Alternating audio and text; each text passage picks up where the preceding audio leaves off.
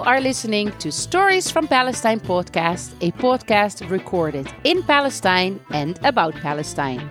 My name is Crystal. I am originally from the Netherlands and I am married to a Palestinian. We live in Beit Safafa between Jerusalem and Bethlehem, and we run Singer Cafe and Al Jissar Bar in Beit Zahor. Before moving to Palestine in 2013, I worked as a teacher and tour guide in the Netherlands. I have a degree in history and in tour guiding and many years of tour guiding experience. Due to the COVID pandemic, tourism in Palestine came to a complete halt, and that's why I started Stories from Palestine podcast in August 2020. This is the second year of the podcast, with every week on Monday a new episode about the history and heritage of Palestine, as well as the reality of life today. I hope you will enjoy today's episode. A couple of weeks ago, I asked on social media what topic I should prepare, and the obvious answer was from the listeners to talk about the Mount of Olives. So I did an episode about the Mount of Olives. And yesterday I received a nice photo of a tourist in Jerusalem who was using the podcast episode as an audio tour while visiting the churches on the Mount of Olives. So that was super nice for me to see how the podcast is really used and appreciated. One of the other favorite topics that I suggested was Masada. And that's what today's episode is about. Masada comes from the Hebrew word metzad, and this means fortress. Masada is basically a fortress that was built on top of a rock plateau. It is located very close to the Dead Sea, and it is a bit south of the West Bank, so it is not accessible for Palestinians from the West Bank currently.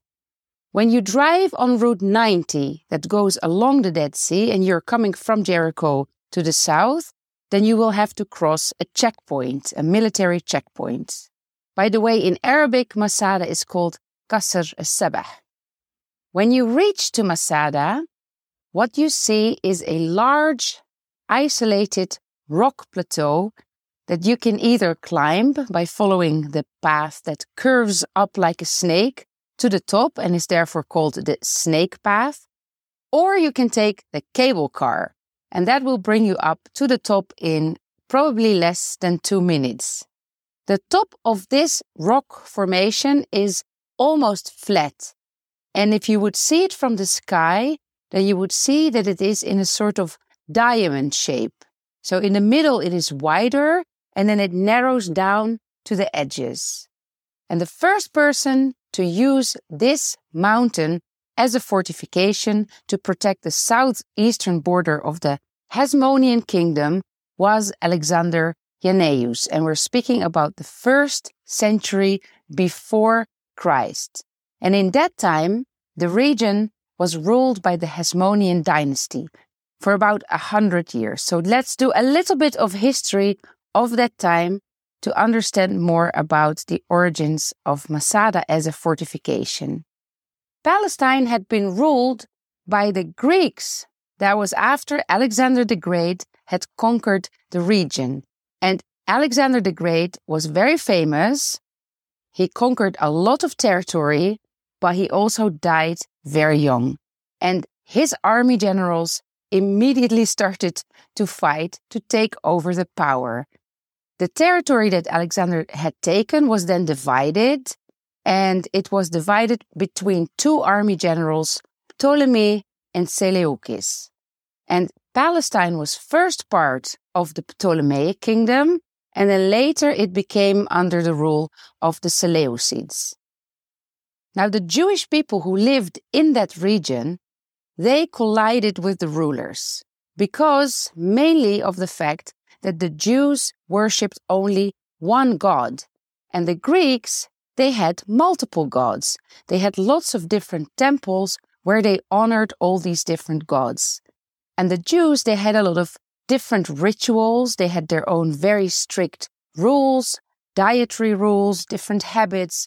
So all those different habits really set them aside from the Greek-speaking community that lived in Palestine. And the Greeks were really on a mission to Hellenize the area. And what is that? Hellenize. And Hellenization was a process to try and make the whole empire Greek-speaking, appreciating the Greek culture. Everybody should go to theater plays and poetry readings in Greek and adopt the Greek way of life, the Greek way of eating, the Greek way of worshiping the Greek gods. And because the Jewish people did not want to submit to that, they were seen as a difficult group and they faced discrimination. Now, the worst of the Hellenistic rulers was called Antiochus IV, who called himself Epiphanes, which means that he saw himself as a manifestation of God, as a glorious person. And when he came to Jerusalem, he went to the temple of the Jews and he defiled it by sacrificing a pig on the altar to worship the Greek god Zeus. And you know, the pig is viewed by the Jewish people as an unclean animal. So this led to a revolt against the Greek rulers. And out of this revolt, the Hasmonean dynasty managed to rule the province of Judah. And it became an independent kingdom for about 100 years. And this Hasmonean dynasty was finished by the time that the Romans entered the scene. They had a lot of problems among themselves, the Hasmoneans, about who was going to be the next Hasmonean ruler. And then eventually the Romans decided that they wanted Herod the Great to become their client king. So then the Herodian dynasty replaced the Hasmonean dynasty. And that meant that the Masada fortification that was originally started under the Hasmoneans, under Jannaeus, now became in the hands of King Herod the Great. And we've heard about Herod the Great in other episodes because he was a very powerful man at that time, and he was the ruler of Judah in the time that Jesus was born. He was a very suspicious man. He was always afraid to lose his power, so he built a lot of fortifications around Palestine, and the most well-known of those fortifications is Masada. And I think the second most known is the Herodian, which is close to Bethlehem, and I should definitely do another episode about the Herodian. But what Herod the Great did with this rock plateau is really amazing. And actually, as are all his buildings, because definitely Herod the Great was a great builder. And it's probably the only great thing about him, because otherwise he was quite a vicious ruler. And he even killed several of his own family members, including his own wife and some of his own children, because he was always so afraid that he would be betrayed. So, what did he do with Masada? He had the whole area, the whole rock plateau, which is about 18 acres, which is 8 hectares, or in local terms, 80 dunams. He had it surrounded by a wall. The wall was, in total, 1,300 meters long. 1,300 meters is about 4,300 feet. And the wall was about 4 meters high. That's 13 feet high. And then every 75 meters, he would build a tower. So there was a total of 37 towers. Imagine you have a huge kind of a mount with on the top of the rock a flat plateau, and that is completely surrounded by walls and towers. Now, the plateau itself is about 440 meters above sea level, and it is surrounded by a deep gorge. So there is no way that any soldier is going to get on top of there without being seen. It was very hard to conquer this fortification. The only way would be to surround it, to besiege it, and to starve all the soldiers and the people that were on top of the mound. But of course, Herod the Great realized that. So what did he do? He built a huge storeroom complex with 29 long halls where he could store grain and wheat and dried nuts and dried fruits and maybe pickled food and salted food, anything that you can keep in high temperatures, because obviously in that time they didn't have fridges. And he also had huge cisterns dug to collect rainwater, because that is really important that you have a supply of water. And the water was not only used for drinking. Imagine, Herod the Great had to retreat on the Masada fortification to withstand his enemies. Well, then he also needed to have some comfort, and he wanted to have his warm bath and his scrub. So he built a Roman bath, including the complete hippocaust system, the underground heating system. So there was an actual Roman bathhouse on top of Masada. And of course, Herod the Great built a palace for himself, because if he was going to stay there, he wasn't going to stay in a small residency. He built it not just on top of the rock plateau, he built it on top of the northern part of the plateau on the edge, continuing it down over 2 levels over the end of the cliff. So it is also called sometimes the Hanging Palace, because literally it seems to hang on the cliff. It's a bit like the prow of a ship. And on the prow of the ship, on the front side, you can see a beautiful palace. Of the palace itself, there are some remains. We can see some columns and we can see some of the decorative program, but the whole palace itself is not there in its original shape. There was another palace, which was more to the west of the rock plateau, which was actually the largest structure on the mound. It was about 3,700 square meters. And if you look at the ruins of that palace today, when you visit, you can still see some beautiful mosaic pieces of the throne room and some of the corridor that led to the bathroom. Other than the water cisterns and the storage rooms and the bathhouse, there were also residential buildings for the officers who lived there, and there were barracks for the soldiers. And they found, for example, workshops for leather tanning and other structures that were probably used as workshops. And all of these buildings had to be built with stones. And the stones were quarried from a quarry on top of the plateau. So when you visit today, you can see that stone quarry. It looks like a deep pit from where they used to take out the stones to build all these structures. And it could have potentially then been used to store something, maybe water or food, although it's not plastered, so maybe not water, but maybe horse food, because there were also horse stables. And I assume that they used donkeys to go up the Snake Path with supplies, because at that time there was not the cable car yet. So maybe they had some food for the animals stored in the quarry. Another smart invention of those days that Herod the Great used was the columbarium. I spoke about this in the episode of Tel Marisha Beit Jubrin. It's actually a tower with lots of small nesting spaces for pigeons. And these pigeons were then used for their eggs and, of course, for their meat. And in some cases, their feces were also used as fertilizer. Now, the irony is that Herod the Great never really spent time here. He once sent his mother, Cyprus, and his sister and his fiancée, Mariamne, to Masada for safety when he was attacked by the Parthians. And the Parthians were from Persia.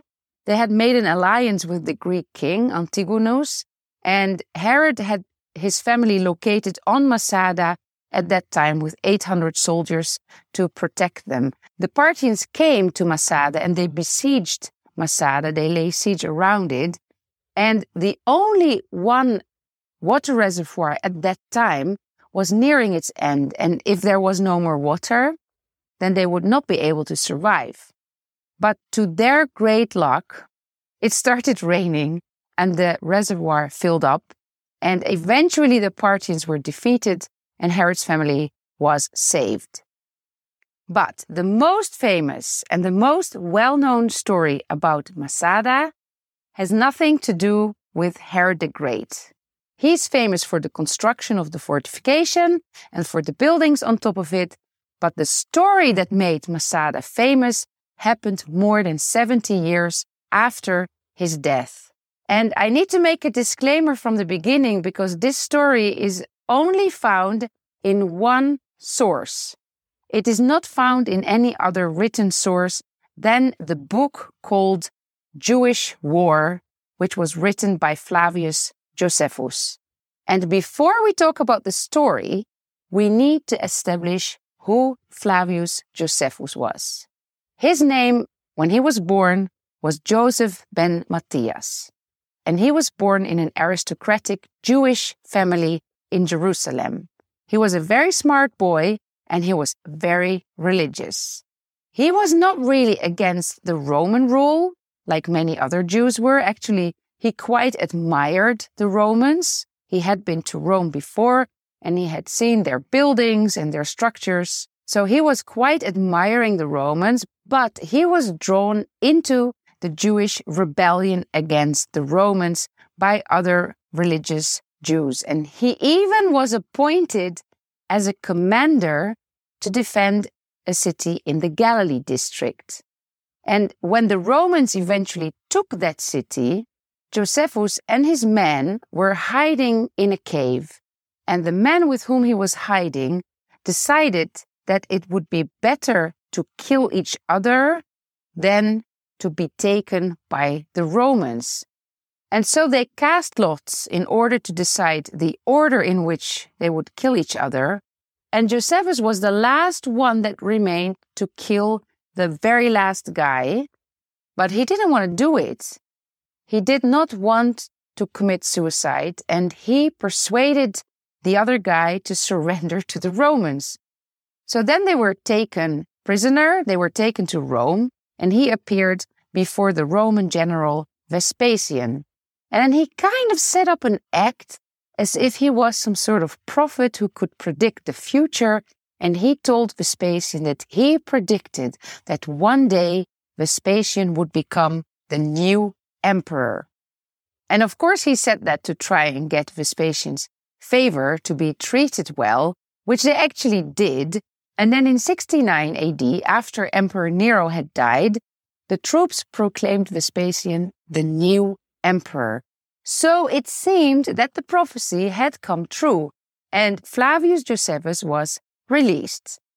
He adopted this Latin name, Flavius Josephus. Flavius is the family name of Vespasian, so he named himself after Vespasian's family name. And then he ended up living in Rome. And in Rome, he wrote several large history works on the history of the Jewish people. And some of his writings have been disputed by historians, especially when it's obvious that he describes locations and history that he never witnessed, and where he sometimes obviously makes mistakes in his writings. And this is especially also the case in the story that he wrote about Masada. It's a great story. It's told by many tour guides as if it is the truth, as if those are historical facts. But Flavius Josephus was never in Masada. He's never been there. He wasn't there when this story happened. And it seems very unlikely that he had direct access to sources that could tell him the details of what had happened. He did, however, have an agenda. He had his own agenda, which was to make the Jewish people look better in the eyes of the Romans. And it seems that with this story, he was trying to make a point. He wanted to prove that there were only a small number of fanatic Jews, the Zealots, who were ready to kill themselves in their rebellion against the Romans, but that these were just a small group of crazy people and that they did not represent the general Jewish population. So, what is the story? The story is that there was a group of Jewish rebels, quite radical rebels, called the Sicarii. And Sicarii means dagger. They were men who would carry small daggers and then They would carry out stabbings in the city against the Roman soldiers. And these had managed to conquer Masada. They conquered the fortification from the Romans. They moved up to live on the rock plateau, and they remained there for several years. The Romans were first busy killing the Jewish revolution in other cities. They went city by city, fortification by fortification, and they kept Masada until the end because it was the toughest stronghold to deal with. In the meantime, according to Josephus, these Sicarii who lived on Masada, these Jewish rebels, they would carry out raids on communities around Masada to supply themselves with food. And they would even go to Jewish communities like the one in Engedi, and they robbed with violence the people who lived there, the Jewish inhabitants, and even killed some people. And so that is how Josephus describes them, how awful these people really were. So the Roman governor Lucius Flavius Silva decided that he had to end this rebellion, and he besieged Masada and the Jewish rebels in the year 73 AD. What did he do? He set up 8 fortified camps around the whole rock plateau, and he connected all of these camps with a wall. And you can now still see some of the remains of these military camps and of this wall from the top of Masada if you look down.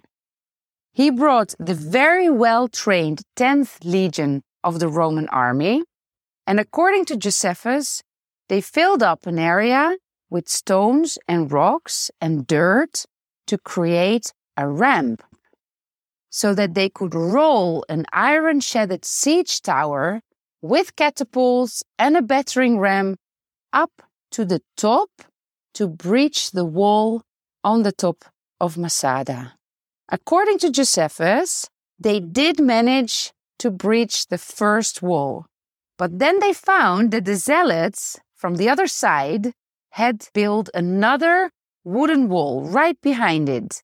So they started throwing their burning torches against the wooden wall, but at that moment the wind changed direction and the flames started coming back to the siege tower that was also made of wood. So for a moment it looked like the siege tower would set fire, and the Jews thought that God had delivered them from their enemy. But then the wind changed again, and the fire burned down the wall of the Jewish zealots. Now here Josephus says that the Romans decided to take a break, to retreat for the rest of the night, and to come back the next morning to take Masada. And here he describes how the leader of the Jewish zealots, his name was Eleazar ben Yair, gave 2 passionate speeches to persuade the people on Masada to not surrender, to not get captured by the Romans, but instead of being taken by the Romans, it would be better to kill each other, to commit suicide, rather than giving in. And his words were literally, according to Josephus, "Let us not receive punishment from the Romans, but from God himself." So the story goes that they burned all their possessions, and then each father killed his own family. And by lot, 10 men were selected to kill all the other men, and then one was selected to kill the remaining 9. And the last one stabbed himself and died. And this happened on Passover in 74 AD. And according to Josephus, 960 people died. The only survivors were 2 women and 5 children who had been hiding in one of the water cisterns. According to historians today, there are several flaws in the description of Masada from the way we know it from the archaeological remains today. And that is because he was never there and he told the story from his own imagination. It is also very unlikely that the Romans would have retreated after the Second Wall fell down. And even if they did retreat, it doesn't seem very likely that there was time for such lengthy speeches as Josephus wrote down in his account to convince all of those 960 people of committing suicide. And also, if Josephus had really spoken to the two women that survived, would they really have remembered all these words of those really long speeches with all these details to tell that to Josephus to write it down? It kind of seems that he made up the words of those speeches himself. And scholars think that Josephus may have had access to some of the Roman accounts when he lived in Rome, and that he may even have spoken to the general Flavius Silva, but he may have mixed some of his personal experiences in the Galilee. Remember when they were in the cave, when all the men started to commit suicide, with this story. And his main aim seems to have been that he wanted to describe this revolt as being carried out by a minority of very violent revolutionaries, so he could excuse the normal Jewish people. And Flavius Josephus is often labeled as a Jewish apologist. A very interesting research done in 2016 concluded that the ramp that Josephus describes in his story was never completed. And that means that if the ramp never reached the top of Masada, that the ramp could not have been used to capture the fortress. So this really challenges the common understanding of how the Roman siege of Masada ended. And really, I don't have answers to that. You can come up with any kind of scenario. Maybe they did eventually capitulate. Maybe they died of hunger and thirst. Maybe some of them committed suicide and others surrendered. We will never know. But if you go to Masada, the vast majority of tour guides will tell you this story as if it is a historical fact. It's also interesting to know that for about 30 years after the Jewish revolt, the Romans remained around Masada to guard it, to make sure that any remaining rebel would not go back on that fortification. In later time, during the Byzantine time, which is around the 5th, 6th century after Christ, Masada, the mountain plateau, the rock plateau, was used by monks to retreat, Christian monks. Under the leadership of Euthemius, they built a church and a number of hermit cells where they lived separately during the week, and then they would have a communal day on Sunday. It was very common in those days for monks to retreat in the wilderness. And so here we also see some remains of monastic life. The story of Masada became one of the foundation myths of the Israeli Zionists. They emphasized the bravery of the Jewish zealots, the ones who were ready to kill themselves for their aim, for their patriotism, their national aspirations. And for a long time, Masada was a place that all Israeli soldiers would visit and where army inaugurations took place. But in recent years, that mentality shifted a little bit, and the idea of committing suicide now became understood more as giving up fighting and as being a coward. So they stopped doing that. And in this respect, I can highly recommend you to watch a film from the year 2005 called Avenge But One of My Two Eyes. It was made by the Israeli filmmaker Avi Moghrabi. And in this film, he uses scenes from the Jewish tourists who are being fed with tales of their ancestors' heroic struggles, such as the one at Masada. And he uses scenes of Palestinians being humiliated by the Israeli occupation authorities who are trying to resist their oppression. So he basically highlights the hypocrisy of Israelis who celebrate ancient tales for the struggle for freedom, while they condemned the same acts of Palestinians in their struggle for freedom. If you want to watch this film, it is available on YouTube, and I will post a link in the show notes.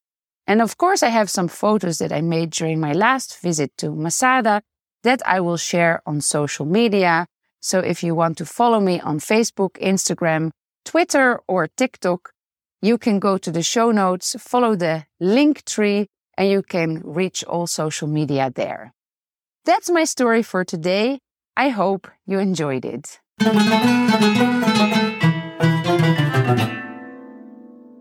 Thank you for listening to Stories from Palestine. If you enjoy the podcast, then here are several things you can do to support the show. Tell your friends about the podcast. Share some of the social media posts on Instagram or Facebook. Start following the YouTube channel. You can also hear the podcast audio there. And soon I will start uploading videos. Sign up for the email list so that you get a reminder with a clickable link to the new podcast episode, and in the future you will be updated about programs and trips that I will start to organize. And of course, you can donate to help me pay for hosting the podcast and the website and all the related recording costs.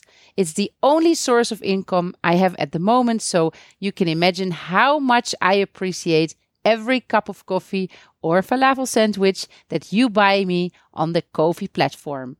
All the links that you need can be found in the show notes and on the website storiesfrompalestine.info.